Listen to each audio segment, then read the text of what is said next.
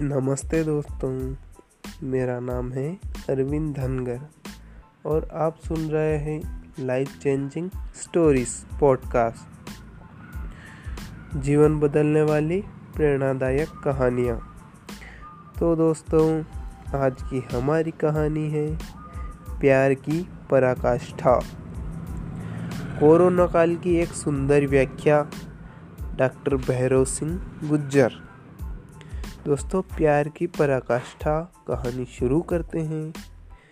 वे लोग पिछले कई दिनों से इस जगह पर खाना बांट रहे थे। हैरानी की बात यह थी कि एक कुत्ता हर रोज आता था और किसी न किसी के हाथ से खाने का पैकेट छीन कर ले जाता था। आज उन्होंने एक आदमी की ड्यूटी भी लगाई थी कि खाने को लेने के चक्कर में कुत्ता किसी आदमी को न काट ले। लगभग 11 बजे का समय हो चुका था और वे लोग अपना खाना वितरण शुरू कर चुके थे। तभी देखा कि वह कुत्ता तेज़ी से आया और एक आदमी के हाथ से खाने की थैली झपट कर भाग गया। वह लड़का जिसकी ड्यूटी थी कि कोई जानवर किसी पर हमला न कर दे, वह उस कुत्ते का पीछा करते हुए कुत्ते के पीछे भागा। कुत्ता भागता हुआ एक झोपड़ी में घुस गया। वह आदमी उसका पीछा करता हुआ झोपड़ी तक आ गया। कुत्ता खाने की थैली झोपड़ी में रख के बाहर आ चुका था। तब वह आदमी बहुत हैरान हुआ। उस झोपड़ी में घुसा तो देखा कि एक आदमी अंदर लेटा हुआ है। चेहरे पर बड़ी सी दाढ़ी है और उसका एक पैर भी नहीं है।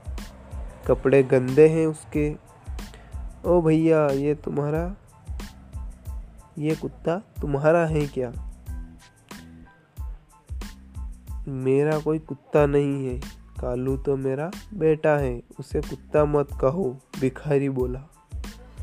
अरे भाई, हर रोज खाना छीन कर भागता है वो। किसी को काट लिया तो ऐसे में कहाँ डॉक्टर मिलेगा? उसे बाँध के रखा करो। खाने की बात है तो कल मैं कल से मैं खुद दे जाऊँगा तुम्हें, वह लड़का बोला। बात खाने की नहीं है, मैं उसे मना नहीं कर सकूँगा। मेरी भाषा भले ही न समझता हो, लेकिन मेरी भूख को समझता है वो। जब मैं घर छोड़ के आया था, तब से मेरे साथ है। मैं नहीं कह सकता कि मैंने उसे पाला है या उसने मुझे पाला है। मेरे तो बेटे से भी बढ़कर हैं वो। मैं तो रेड लाइट पर पेन बेचकर अपना गुजारा करता हूँ, पर अब सब बंद है। वह लड़का एकदम मौन हो गया। उसे यह संबंध समझ ही नहीं आ रहा था। उस आदमी ने खाने का पैकेट खोला और आवाज़ लगाई, कालू, ओ बेटा कालू, आजा खाना खा ले। कुत्ता दौड़ता हुआ आया और उस आदमी का मुँह चाटने लगा। खाने को उसने सूंघा भी नहीं।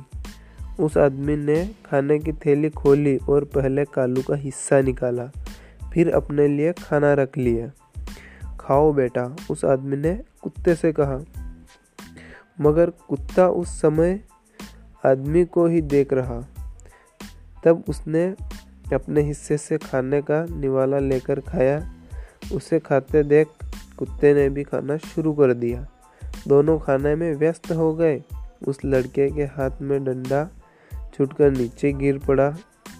जब तक दोनों ने खाना नहीं लिया, वह अपलक उन्हें देखता रहा। भैया जी, आप भले भिखारी हो, मजबूर हो, मगर आपके जैसा बेटा किसी के पास नहीं होगा। उसने जेब से पैसे निकाले और उस भिखारी के हाथ में रख दिए। रहने दो भाई, किसी और को ज़्यादा ज़रूरत होगी इनकी। मुझे तो कालू ला ही देता है। मेरे बेटे के रहते मुझे कोई चिंता नहीं, भिखारी बोला। वह लड़का हैरान था। वह लड़का हैरान था कि आदमी आदमी से छीनने को आतुर है और यह कुत्ता बिना अपने मालिक के खाए खाना भी नहीं खाता है। उसने अपने सिर को ज़ोर से झटका और वापस चला गया।